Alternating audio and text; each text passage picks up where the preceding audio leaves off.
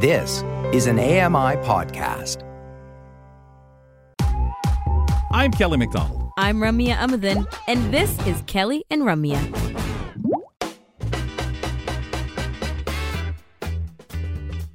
Ah, glad you're hanging around with us still, ladies and gentlemen. Tell you what we're doing for you. We're launching hour two of the program. Kelly McDonald with Ramya Amuthan. And she's in Toronto. I'm at the home studio, London, Ontario. A blue shirt on under a gray sport coat, and the fedora, of course, sitting up on top and on my left shoulder. CN Tower on the right, a column in behind me with the skyline of Toronto also filling out the background. Mm, I like it, Kels. Uh, nice picture. I'm wearing a navy blue loose fitting blouse, long sleeve with a little bit of flow at the end. It's kind of fun to play with. Uh, and I have my hair up in a bun today. All right. Well, thank you, folks, for settling in with us. We appreciate wherever you are listening in uh, around the world, maybe through AMI Audio or at AMI.ca, or checking us out via your television as well at AMI TV in Canada. We like to visit with our community reporters. Why? They're great people, but also because they bring cool stuff for us to talk about on the program. Today from Southwestern Ontario, Annette Dennis. She's uh, in London, Ontario, but around her, a hub of activity, things to talk about. Annette, welcome back to the program. Nice to be back. How are you guys doing today? It's great. a good show. Wonderful guests and great topics. A real variety. That for us is is a lot of fun mm-hmm. when we get to talk about so much stuff on the show, such as the Black Bonspiel of uh, Wally McCrim.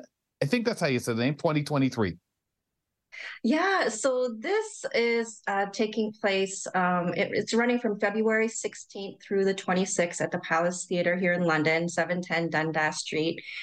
Um, so this is actually a stage play by W.O. Mitchell, which that name might ring sound very familiar for for uh, many of your viewers.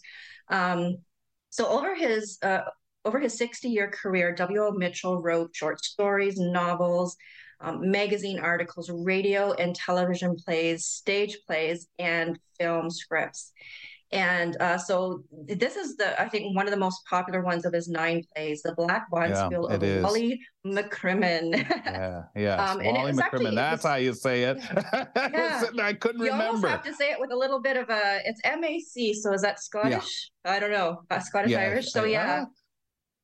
Um, but it was actually, I, I, did a bit of digging and it was actually originally written as a radio play in 1951. And then it later was produced for television by CBC in 1965. Mm-hmm. And then from that moment on, it's been staged um, as a production all across Canada over the years. So it's, um, and I think it was at the Grand in 2004. So it's kind of yeah. cool that it's come back to London. Yeah. yeah because I think Palace has done it before, and I, am sure you're right. I think the Grand did back quite a while ago.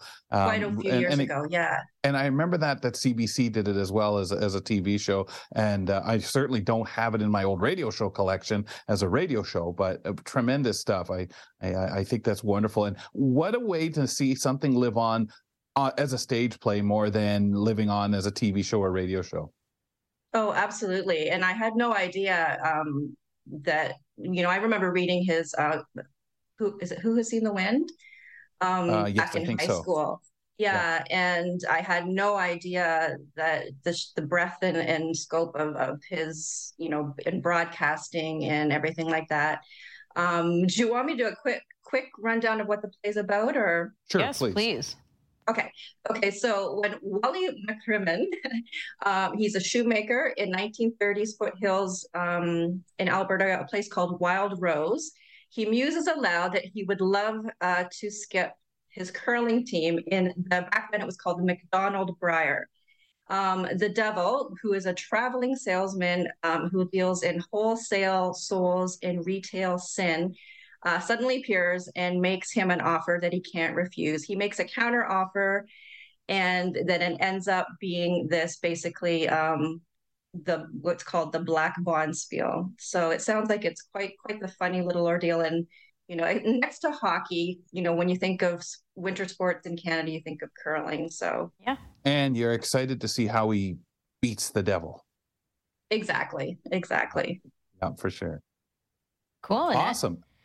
We'll yeah, so if folks, Mhm. yeah, so the, they can go to the website and get tickets or call the box office. Um, and they have, if the folks want to check out the website, they have some wonderful shows uh, for the rest of this season at the Palace, uh, a wide variety of really interesting, fun shows um, to check out if, if that's something you're into. And again, it's at um, palacetheater.ca.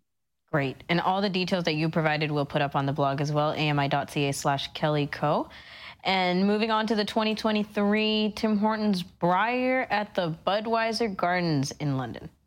Yeah, so this was a great segue for uh, from the first Yes. topic. So this is yeah, so this is taking place um, from March third to the twelfth here in London at Budweiser Gardens, like you said. Um, and tickets, um, you can get tickets to to just like one. Um, oh gosh, one I can't think of the word, but just one uh, game for twenty three dollars, or folks can get weekend weekday passes from sixty nine, and you can get them in person um, at the Budweiser Gardens box office or online. Um, yeah, so this is basically this is something that you know if you're in the area, it'd be fun to check out if that's something you like to see live. Although obviously it will be um, if people go to the website, they can um, access it online and and watch for the schedule and and you know the programming for there. Um, Curling's best at this, right? Yeah. This is the best yeah. that we have to offer in curlers in Canada. Like you want to see good curling, Yeah. um, and and London has supported it really well in the past. what is yeah, it like? we've been very, very, very fortunate. Yeah, to have, they were here a couple of years ago. So yeah. So for the, those who don't know, uh, for those who aren't, but this is basically the top um, top men's uh, teams from across Canada come together um, and play to, and they'll play against um, the current team, Team Canada. So basically, it's the men's, and then from there they go on to the World uh, Championship. So it's a kind of a, a really fun. Um, I'm very competitive. And then, of course, with curling, um, there's always the, the fun stuff after where you get together and talk curling, uh, eat and drink. And there will be, um, there is a place set up where they call it, um, I think it's Uh, a tent, oh, don't they do it outside? Like yeah, a, yeah, um, where they you can go and you can meet your, you know, meet the players, get autographs, and Nice. kinda talk Yeah, shop. So yeah. yeah, so and they fun last time did really great stuff at it that was through the week and you could go down and and then you could try different things and i think think within the arena for the the tournament itself there's i think four sheets maybe three um i i don't don't i correct me if i'm i mean annette i remember just looking at it on tv uh and it, Yeah. it becomes quite y- you know an experience and a city like london uh, I've been really proud how it turns out because a lot of time we're accused of not being so supportive, but there are so many events surrounding these things. It's it's it's just beautiful. Yeah, absolutely. They have a at the RBC um, RBC place, which is within walking distance um, from where they're going to be playing at Budweiser Gardens. That's where they're going to be set up, and they have food, drink, and entertainment in the evening. And I think there's actually going to be a shuttle um, going back and forth during the day. So, um, you know, you can if you don't want to go home in between games or you just want to hang out, there's always that too. Yeah. Um, And for more information, folks can go to curling.ca and 2023 Brier tickets. Okay. And or Yeah. you can And call the, the Budweiser Gardens for more information. What's and the it's really attendance usually like? Oh, for that. You know what? I don't know, but I think the last it was here, but the last time I was here, I think it was like really it was a really successful event. But as far as numbers. I haven't come across that. I, again, it depends on the games, of course, and the mm-hmm. time of day. Yeah. But I think for their Yeah. top games, they were getting about eight to ten thousand in there. That's amazing. Because the way you guys yeah. describe it, it almost sounds like, you know, a backyard barbecue, like just very chill, like, Yeah. you know, everyone's hanging out and chatting and talking and eating and drinking. Well, they're intense in, in the arena for the games, Mhm. but outside and around. Also, curlers, um, you know, they're going to be a little more accessible to the fans. That's what it and I think like. that's a beautiful thing. And that is always nice because all the curlers out there, the, the aspiring curlers, want to go and ask questions and, and learn Yeah. and you know how they can throw better, how they can, you know, do whatever it might be. And how do I get closer to the button? Um, Yeah, I think last time they did events like that where they were interacting and doing a little bit of of um, how the game works and learning. I, I didn't come across that, but I'm pretty sure that you're right. They did that last time, and folks could come and interact, and, Hmm. it's I fun when you think, watch on um, TV and then you can do it in person. Yeah, and, and I think that's the thing, especially if you watch, then go down and see. And some of the games, as you said, Annette, are extremely affordable. Um, maybe the ones earlier in the day and stuff like that. Plus, they have the you know little shows and stuff like that in some of the some places. And I don't know if they're doing it now with us on the heels of the pandemic, but I believe they even had music shows. Just everything associated, everything in town became you know Brier. Uh, let's grab your celebrating uh, natural connections family day event. Yeah, so I can't believe Family Day is coming up soon. So this is taking place Monday, February 20th from 10 a.m. to 2 p.m. Um, and this is at the Fanshawe Conservation Area, which is 1424 Clarke Road here in London.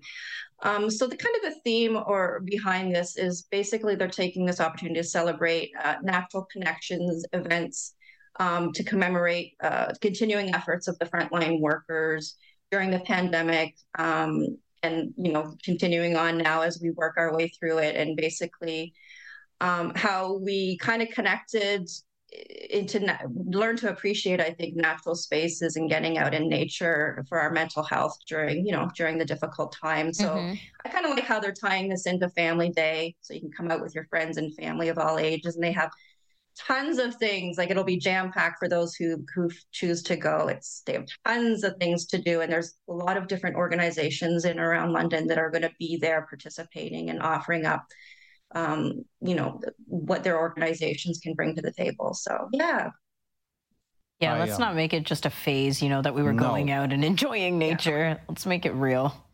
Well, and it's a Exactly, wonderful place to do so, especially in February, especially if they do. Well, I mean, they're not going to do like the pancakes thing or anything like that, but a lot of places have those events to get people out, get the meeting. But it's such a wonderful place to walk through. The, even the Pioneer Village, there's just so much for a family to take in out there. Uh, the, the, it's a wonderful resource for the City of London. This is great, Annette. oh absolutely do you want me to run down a few of the things that'll be there yeah, please. Okay, they're Yeah. going to be beaver tails. Okay, that's front and foremost.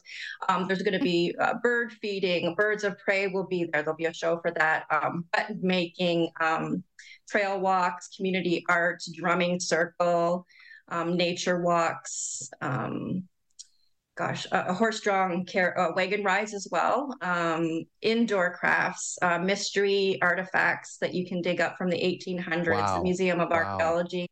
Um, Okay, well, gonna have to stop you there because there's uh, there is so many. It's so great. Thanks, Annette. Wonderful, wonderful report. Okay, talk to you soon, guys. Take care. That's Family Day at Fanshawe Park, folks. Check that out. Uh, you can go to ami.ca slash kellyco uh, to pick up anything that our community reporters speak about here on the program. Coming up next, Dog Guide of Canada is running what they're called a, the Share the Love auction. Devin Wilkins is here in a moment to tell us all about it. We'll be right back after this break.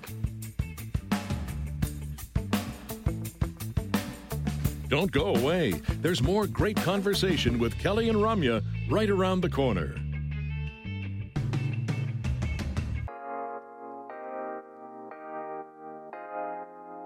From the home studio, London, Ontario, Kelly McDonald with Ramya Muthin. She is at the studio in Toronto as we bring you Kelly and Ramya for your Monday edition. Remember, we're here weekdays from 2 to 4 p.m. Eastern. Thanks a lot for hanging out with us. And so many things, Ramya, when you start adding it up, and, and we get asked this question hey, what from yesterday's show, guys, can we use for a best of? And we do the best of Saturdays and, uh, uh, and Sundays um, from the program. Do check that out on AMI Audio and AMI TV. But I can never remember. I have to say, Yeah. hey, Jeff Ryman, tell us what yesterday's show contained. And it's not because I don't remember the content. I may mess up the day, but there's so much great stuff we get to learn about. And uh, today is no different. Oh, I was going to focus on the first part, which is I don't remember the content. We're always working backwards, presently, and forwards on the show, right? There's there's things to add into tomorrow's and next week's and next month's shows, and then what we're working on today, and all the people we're talking to, and all the people we've spoken to, and you know, at least six people uh, from the previous show, let alone six times five for the previous week. So remembering content can be difficult too. Yep, it sure can. Boy. Well, there's always something memorable to talk about when we check in with Devin Wilkins for our guide dog and service animal report.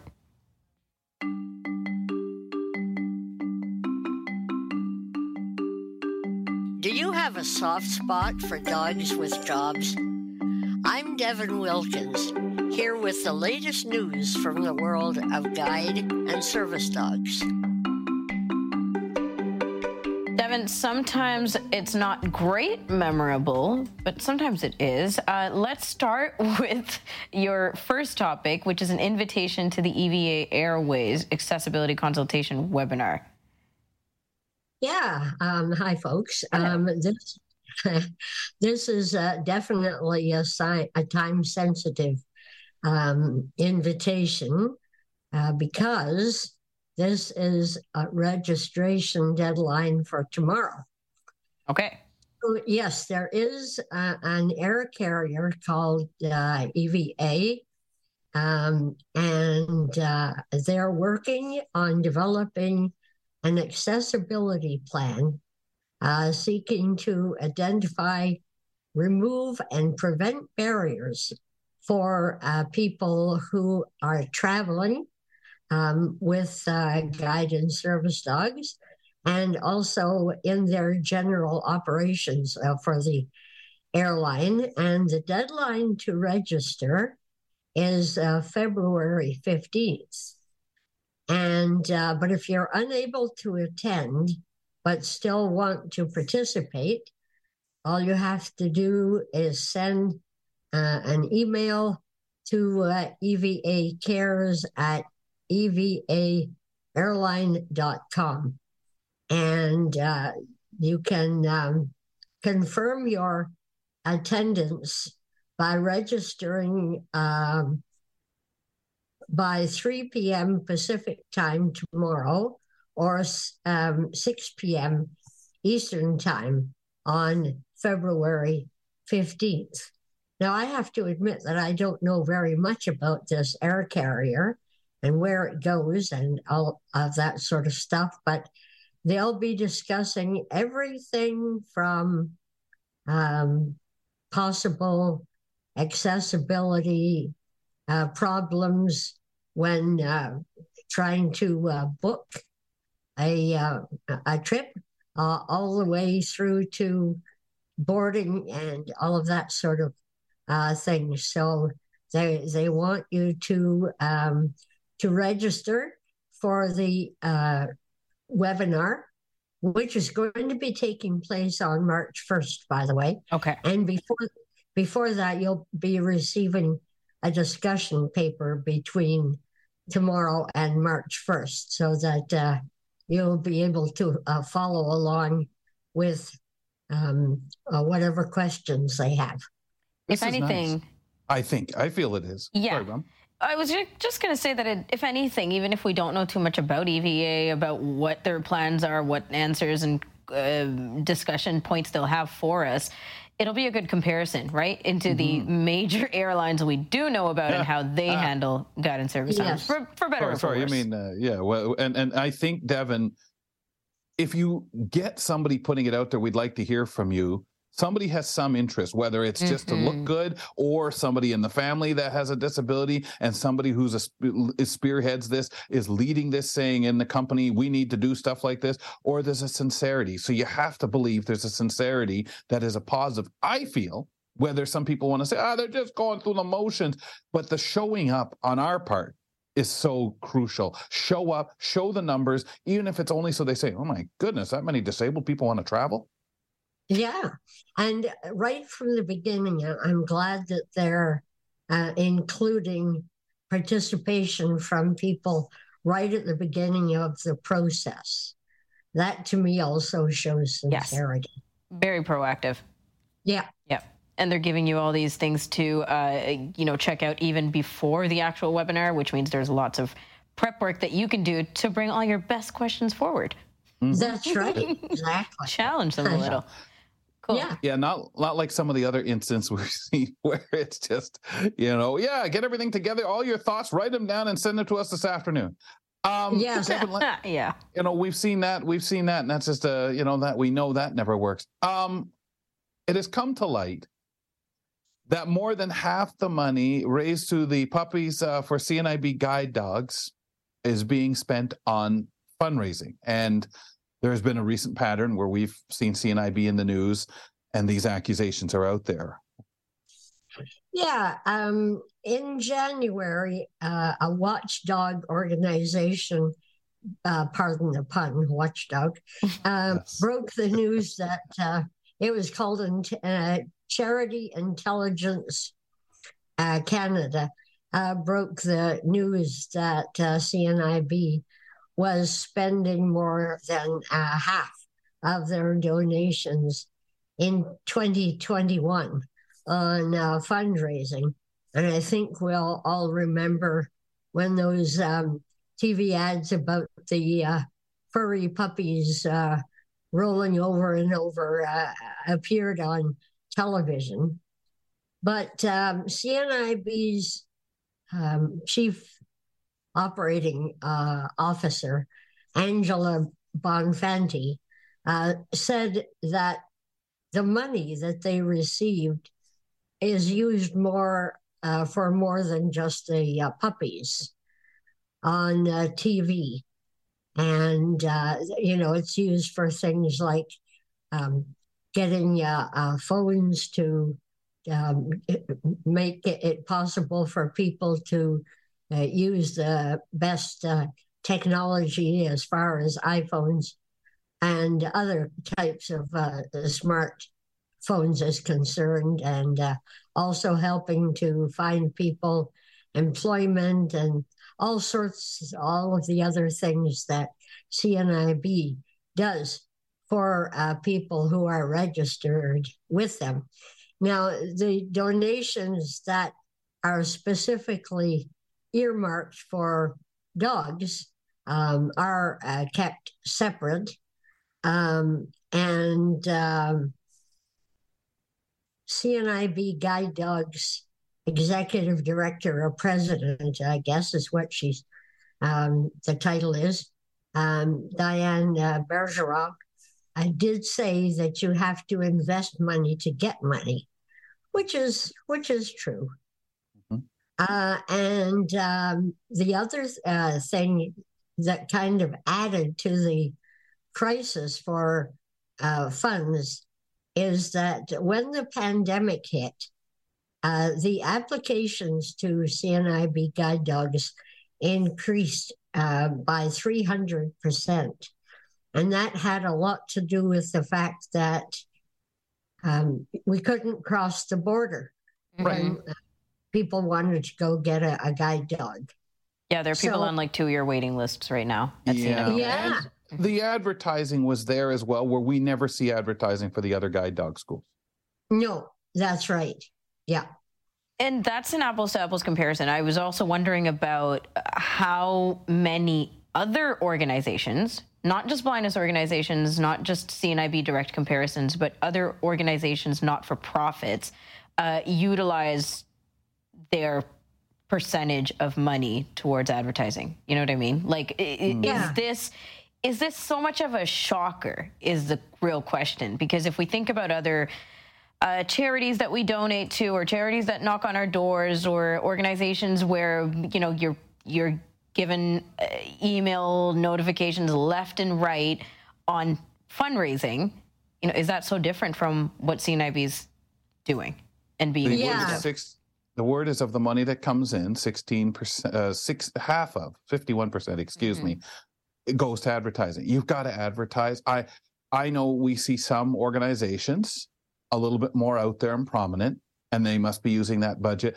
Um, I, I think transparency has to happen because we see that how That's much probably the money deeper is angle used. here. I, Yeah. I think so. Like, ha, you know, like people don't mind donating, but if you're leading them to believe most of that money is going to guide dogs versus Yeah. phone it forward, which is really important for a lot of Oh, people, and po- and and all their other programs.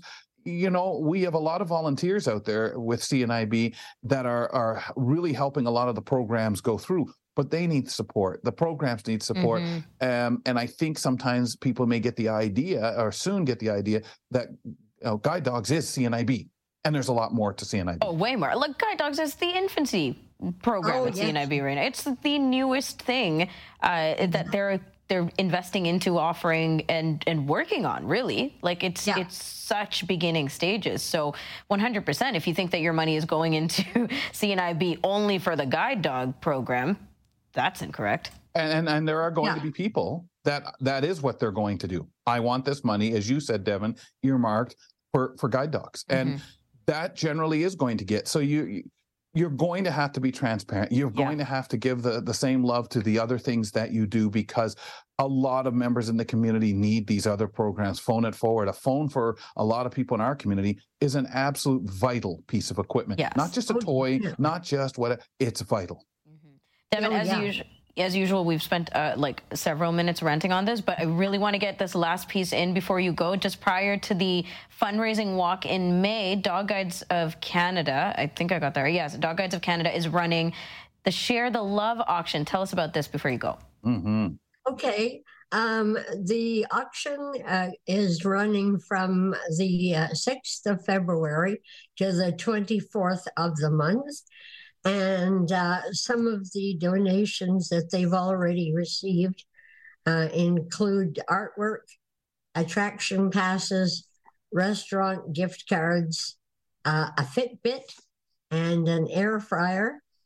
And uh, they're looking for other things like um, trips, um, uh, hotel stays, uh, and and that anything that doesn't cost a whole lot to ship. And if you want more information, uh, then send an email to um, Jen Boyd at events uh, at dogguides.ca. Events at guidedogs dot, dogguides.ca. And um, that's going to happen from the uh, 6th to the, the 24th. So time is wasted. Yes, yes, absolutely. And this is one of the ones that uh, annual, right? Yes, that's right. Okay, okay. Yeah. So there's probably a lot of familiar returning people to help out with the um, initiative. Oh, I'm sure. Yeah. Yes. Okay, that's awesome. Is February feeling busy for guide dog Um, stuff? yeah, it, it does seem uh, to be um, uh, a little bit, um, uh, but some of the weather can pr- be unpredictable. So, Mhm. Dog Guides is also recommending that you try to find some um, indoor mental stimulation that you can do with your dog uh, to keep them interested and engaged and active and that sort of thing. So true, Devin. Always something important to think about during the winter. Thank you for your report. We'll check back with you in May, uh, March. Oh, good. I was afraid. Happy Yeah. Valentine's. Happy Valentine's to you. Devin Wilkins joining us with our Guide Dog Service Animal Report. That is monthly on the second Monday of the month. Make the poor woman feel like she's being punished. We'll see you in May. Long M Up month. next, folks. Some unhoused people are living in encampments in city parks, but not everybody is happy with the situation. Danielle McLaughlin dives into this topic on Know Your Rights right after this. It's fun, insightful, and inclusive. Kelly and Ramya return in a minute.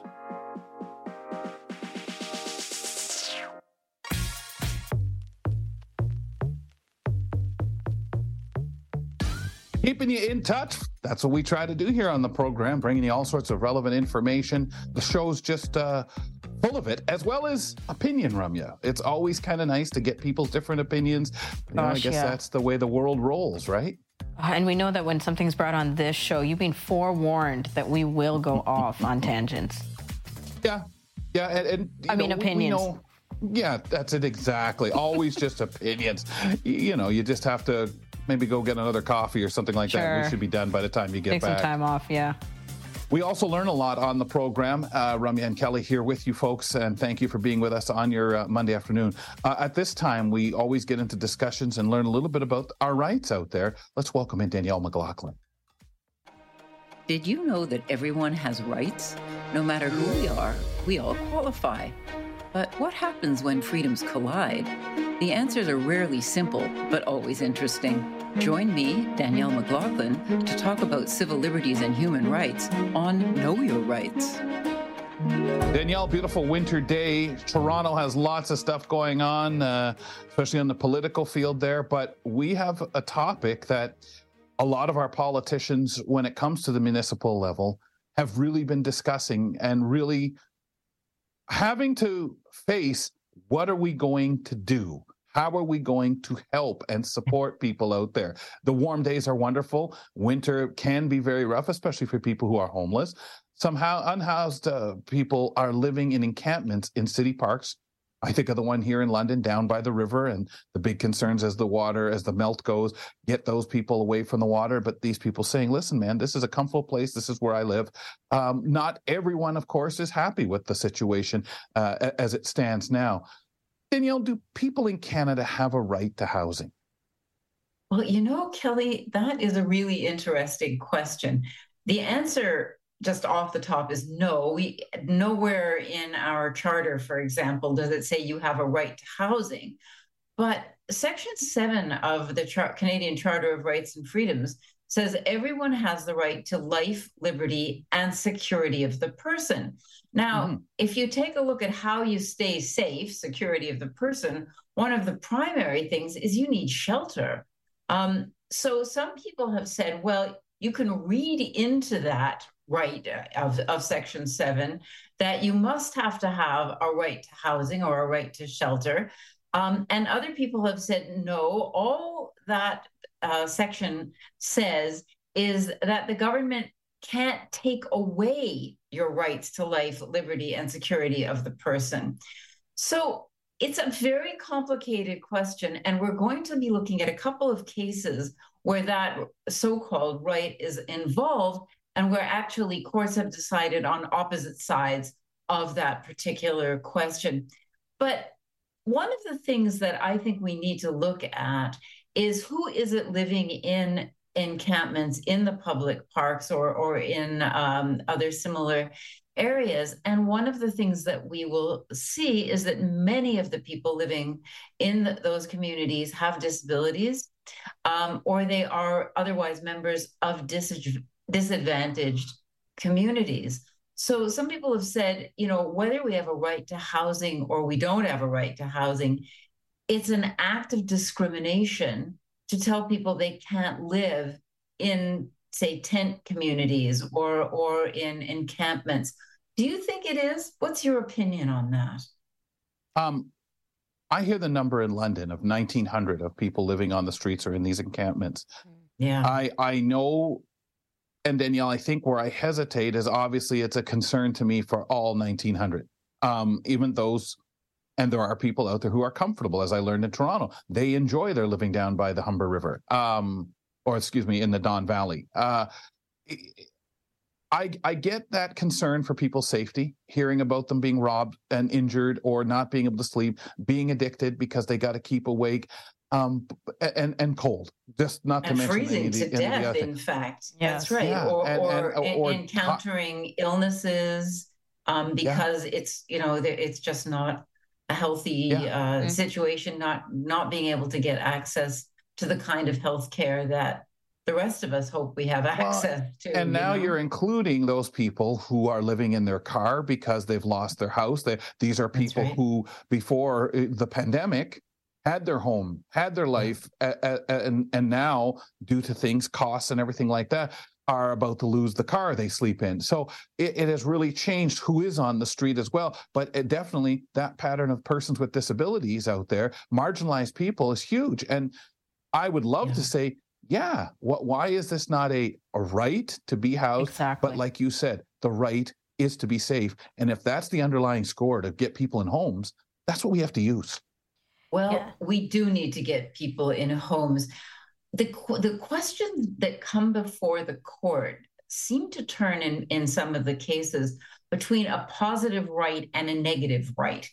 Now, what hmm. on earth does that mean? And does it make yeah. any difference anyway? Right. So, a positive right is something that um, you have. In other words, you have the right to life. Uh, that's that's a positive right, and the government does not have the right to take it away from you, except under very specific circumstances or liberty or security of the person. So, a negative right is a right to be protected from somebody taking away your right. Um, and these kinds of arguments get so um, arcane in the courts that you start losing track of what's really being argued, in, in my mm. opinion. Well, go. Sorry, Ramya, did you say something? No, c- continue. I, I do want to weigh in, but go ahead. Yes. So in British Columbia, there were some homeless people who were living in two, um, like two encampments in public parks, and they argued that the city uh, could not take away their right to life, liberty, and security of the person by removing the encampments. The city made assertions. Now, an assertion is where you say something, but you have no actual evidence to prove what you're saying. So they claimed, the city did, it's the city of Prince George in this case, that homeless encampments were dangerous, that they scared people out of the parks who otherwise should have the right to be in the park, that they encouraged, and now you'll like this one, acts of indecency. Now you think, well, what on earth is an act of indecency? Well, it turns out that if you don't provide somebody with toilet facilities, what they're going to have to do could be called an act of indecency in a public place. Hmm. So, you know, if you have to use a toilet, only there isn't one. Right. So, so the people living in the encampments made suggestions. They said, uh, "City, how about you put in some uh, toilet facilities? Uh, how about you make it make um, medical care available to us? How about you um, make sure that we are safe living in our encampments?" And the court listened to that argument, and this is kind of interesting in, in my opinion. The court said we can't tell the city what to do.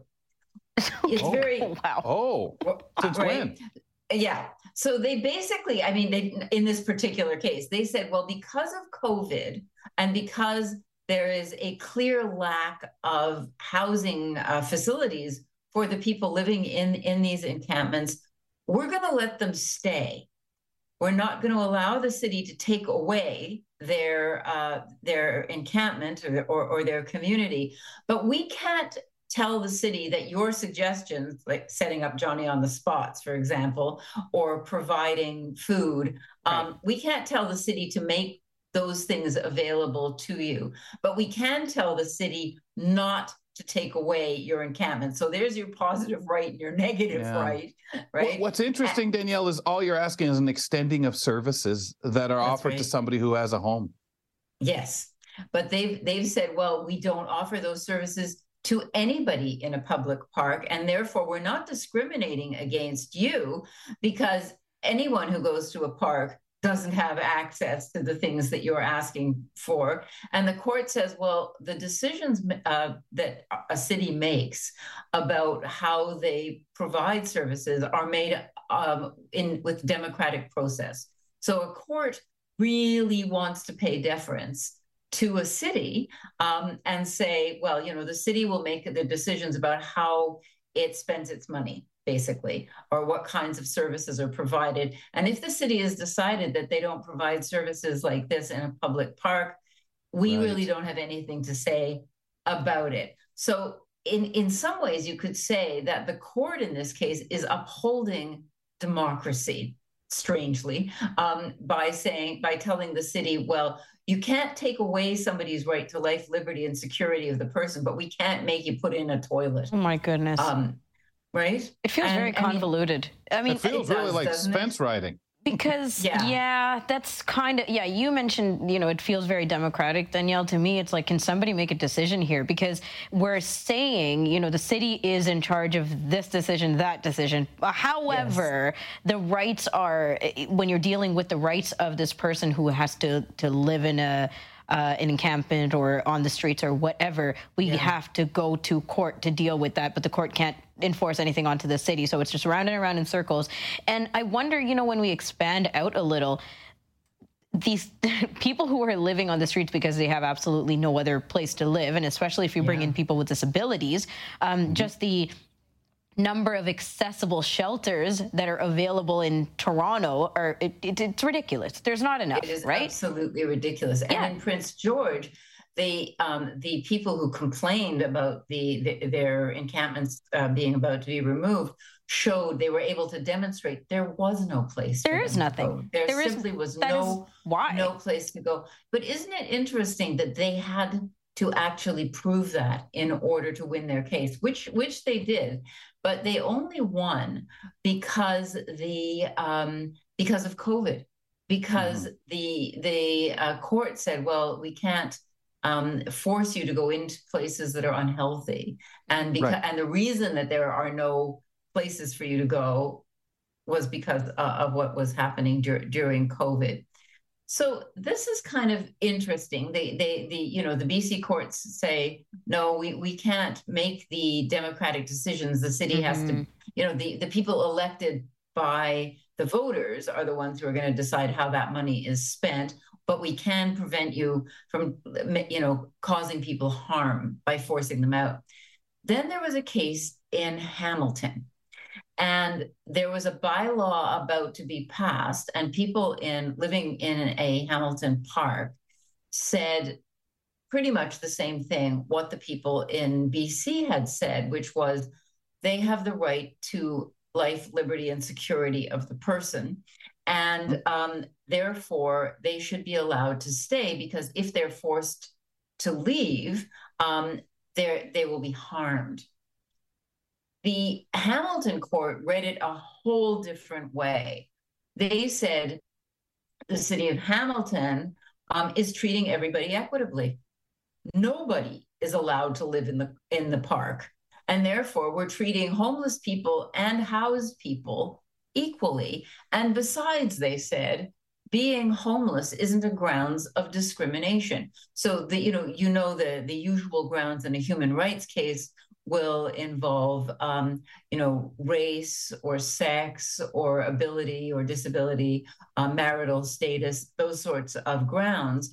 And the homeless people were saying that homelessness should be considered an analogous ground, a ground similar to the other ones. Right. And the court said, nope, because everybody is being treated equally and nobody is allowed to um, live in the park. Therefore, you, complainants, you lose this case. That in and itself is interesting. That is you know who chooses what discrimination actually feels and is. sounds like illegally, right? Yeah. Well, yeah. yeah. I mean, I get the park.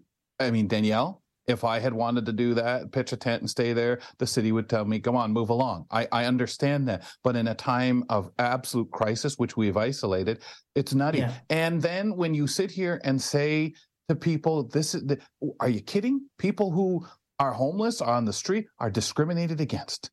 100% well, some people have said exactly, and as some people have said as well, um, yes, the rich and the poor have an equal right to starve to death, um, but it's not going. Let's face it, that these two things are not like one another, right? You know, yes, we all have the right to, uh, you know, to to to stay nice and warm if we can afford to pay for a place and find one. Um, so you know those are not, it's kind of nonsensical. And isn't it also interesting that the people who are homeless and have clearly fewer resources than a city are the ones who have to go to court to right. fight for their rights. exactly. That part of it is definitely confusing. And it goes back to the question why don't we have a right to housing?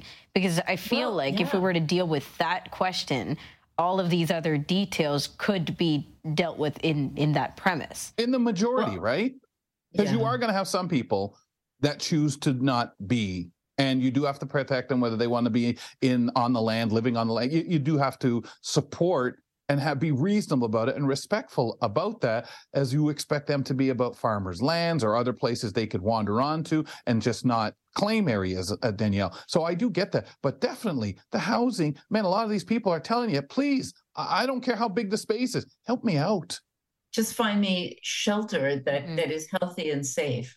Yes. And and they go to court and they get these complex decisions which at the end of the day are often temporary. So, you know, during the yeah. the, the BC case has to do with with you know the the uh, the COVID pandemic.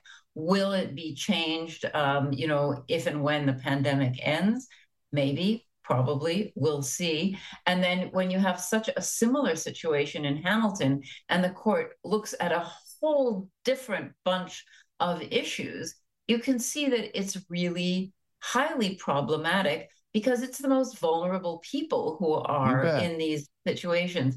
Now, a right to housing is a really interesting idea. And I think that there are people who would argue that because you have the right to life, liberty, and security of the person, we should be reading in that you have the right not just to housing, but to enough money to survive. Mm-hmm. So, a place yeah. to live, food to eat, clean water enter drink. universal income or whatever the exactly. minimum and we're mm-hmm. we're not looking for palaces we're not looking for money that is unjust we're looking at protective supports for people that would be appreciative and want it um well, it's a really and most people funny. do want it you know yes. i mean there, it's very hard to find a homeless person who says i'm living my best life you know, yeah. this is exactly what I want. I want to be sitting here on the sidewalk while the rain and right. snow are falling. People don't and say that. People robbing me, and nobody is asking whenever you hear anyone for the sky. Danielle, thanks a lot. Thank you. Nice talking to you. And I guess I'll see you I'm not Two next weeks. week, but after that, two weeks. You betcha. Two weeks from now. Danielle McLaughlin, we do Know Your Rights on Mondays here on the program. We'll step aside for a couple moments. When we return, let's see what's coming up tomorrow on Now with Dave Brown with Paul Daniel.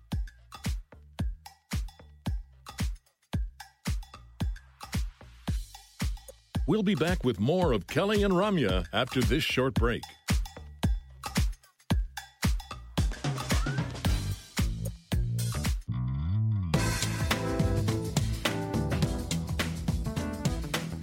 Well, ladies and gentlemen, we've come to the end of another edition of the program. Kelly McDonald, Ramya and your hosts, and we'd like to remind you if you missed any part of the show, check out the Kelly and Ramya podcast. Use your favorite podcatcher and just simply subscribe. While you're in there, maybe give us a rating and review. Segments to talk about today, Ramya. The floor is yours. Oh my. Okay, well, the one that's stuck in my head really is our tech talk with Michael Babcock. He spoke of 11 labs. Uh, where the system will create a voice that sounds very similarly to yours. We can't say exactly the same because there are, you know, some minute differences if you listen carefully. But he talked about that, and we just went through a, a whole bunch of conversation there around creating and the mm-hmm. scare of creating voices that sound so human and so like other people, you know, identity wise. Um, Post segment, Michael sent us what it sounded like. Yeah, and even heck? down to the room noise. Sounds exactly um, like him um, yeah, it's uh, you know, there's that where you would believe, and if somebody called so you believable. on the phone, yeah, it's so so believable. Yeah. So, uh, wonderful segment, uh, talking talking to Michael, really great. Danielle McLaughlin, folks. No, you're right. People living in encampments, and this is such a conversation we have had. It's not a new subject. It's interesting over the years how the subject has changed, and you know, looking at people's rights and freedoms that we brag so much about in in this country. But when we're at a time where this stuff has become rampant, where people are in danger and always have been, um, for sure, but it's front and center. And we have the means in a country like this, as we often say, that people shouldn't go hungry and that people should have housing of some form from people who are not demanding a palace. So a real interesting conversation I found Ramya with her. So we, mm-hmm. we suggest people check that out via the podcast. And of course, we got pretty excited uh, and a little stirred up when when these conversations. Danielle does it to us all the time. Often, oh, so mm-hmm. often. Mm-hmm. Often joining us to tell us what's coming up on Now at Dave Brown, Paul Daniel, one of the producers over there. Hello, sir. How are you? Happy week. Hey, Kelly. On tomorrow's show, we'll speak with Dr. Lawrence Lamptey from Holland Bloorview Kids Re- Rehab Center in Toronto on his research regarding intersectionality of childhood disability and racial identity in Canada. He's also the inaugural scientist on the under under the uh, Holland Bloorview's initial uh, program called Embark to try and encourage more uh, researchers from racialized groups to, be, to provide their own research. Mm-hmm. So this is a, mm-hmm. an interesting step forward. Elizabeth Moeller, our community reporter in Toronto, will give us her recollections on a recent vacation she had in the Dominican Republic. And it's Tuesday, so we'll have our weekly news quiz and the, with the triumphant return of Karen McGee and the guest contestants, Mike Ross, and from marketing department, Janice Davison Presick. Awesome. Sounds great, Paul. Good luck to all the contestants tomorrow, uh, fresh faces and all. And thank you, sir. Appreciate the information. Take care, Kelly. Paul Daniel, one of the producers now at Dave Brown. Their program available as a podcast if you want to catch up on episodes. Also on the air at 9 a.m. in the morning, right on AMI TV. Check them out. Uh, tomorrow we'll be back here beginning at 2 p.m. Eastern on, on AMI audio. Um, yeah, Ramya, I think that when we settle back and, and look at uh, some of the topics we've had on today's show, we were commenting earlier on the variety. That's really our moniker every day here. Mm-hmm. Yeah, I wanted to shout out our guide dog report with Devin Wilkins as well. It's a hard job putting together one report a month, and I guess Annette Dennis as well, and our other community reporters do the same thing, uh, where they try to squeeze in as much content and happenings and events as possible in their localities and in the specific subject matter, and bring it on once a month. So shout out to you guys. And our once a week people always supply a lot of great information. Example, ladies and gentlemen, mushrooms can not only supply great flavor in dishes, but they can also provide us lots of health benefits. We get into this conversation tomorrow with our nutritionist, Julie, Julia Caranchis, on the program. Dr. Danielle Johnkind is celebrating Valentine's Day tomorrow. She's going to tell us everything that she loves about her job. I hope we're a part of it. I hope so. Hey, that weekly couple of moments with us, man, that's got to be on the list. That's powerful. Rum, enjoy the night. Thank you. You too. Folks, I'm waving at you. Take care of yourself. We're back here tomorrow at 2 p.m. Eastern.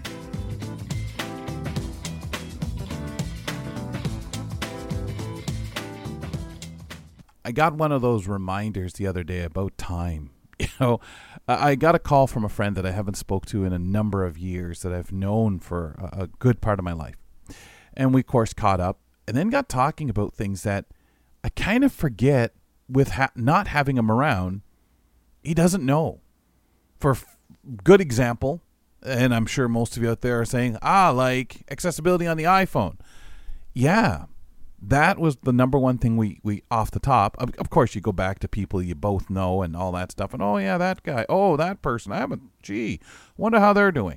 Um, but one of the things that just again drove it home as to how fast things are moving, and that includes our accessibility. And again, we are always going to put up the argument.